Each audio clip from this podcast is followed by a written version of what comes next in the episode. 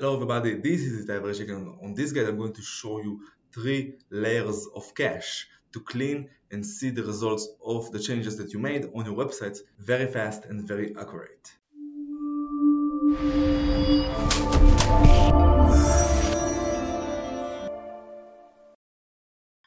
Okay, so in order to clean the three layers of cache that you have on your website, you have first of all to activate your cache plugin and as you can see here I have WP Rocket and I can clear and preload the cache. This is the first layer.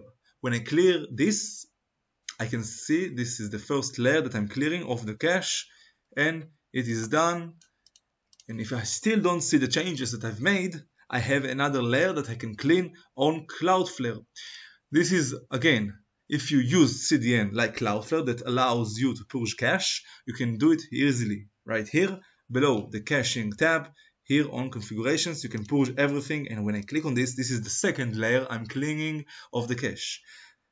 It will allow up to 30 seconds to clear all the cache from the CDN, which is Cloudflare. This is the second layer. Now, if I still don't see the changes, I can clear the third layer, which is on my server. This is the website that is managed by Cloudways and I manage it on this premium server. I can look for it right here on the name of the server and on managed services I can clear the cache and push it right here. The varnish is the layer of the server cache and I can push it right here and clear this layer as well.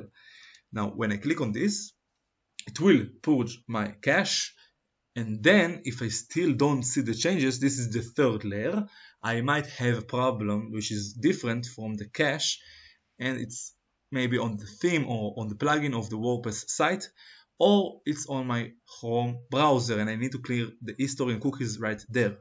And if it still doesn't work, of course it's another problem and I can look on the logs on my servers to search for the problem and fix it by the logs I can see. And this is how you do it.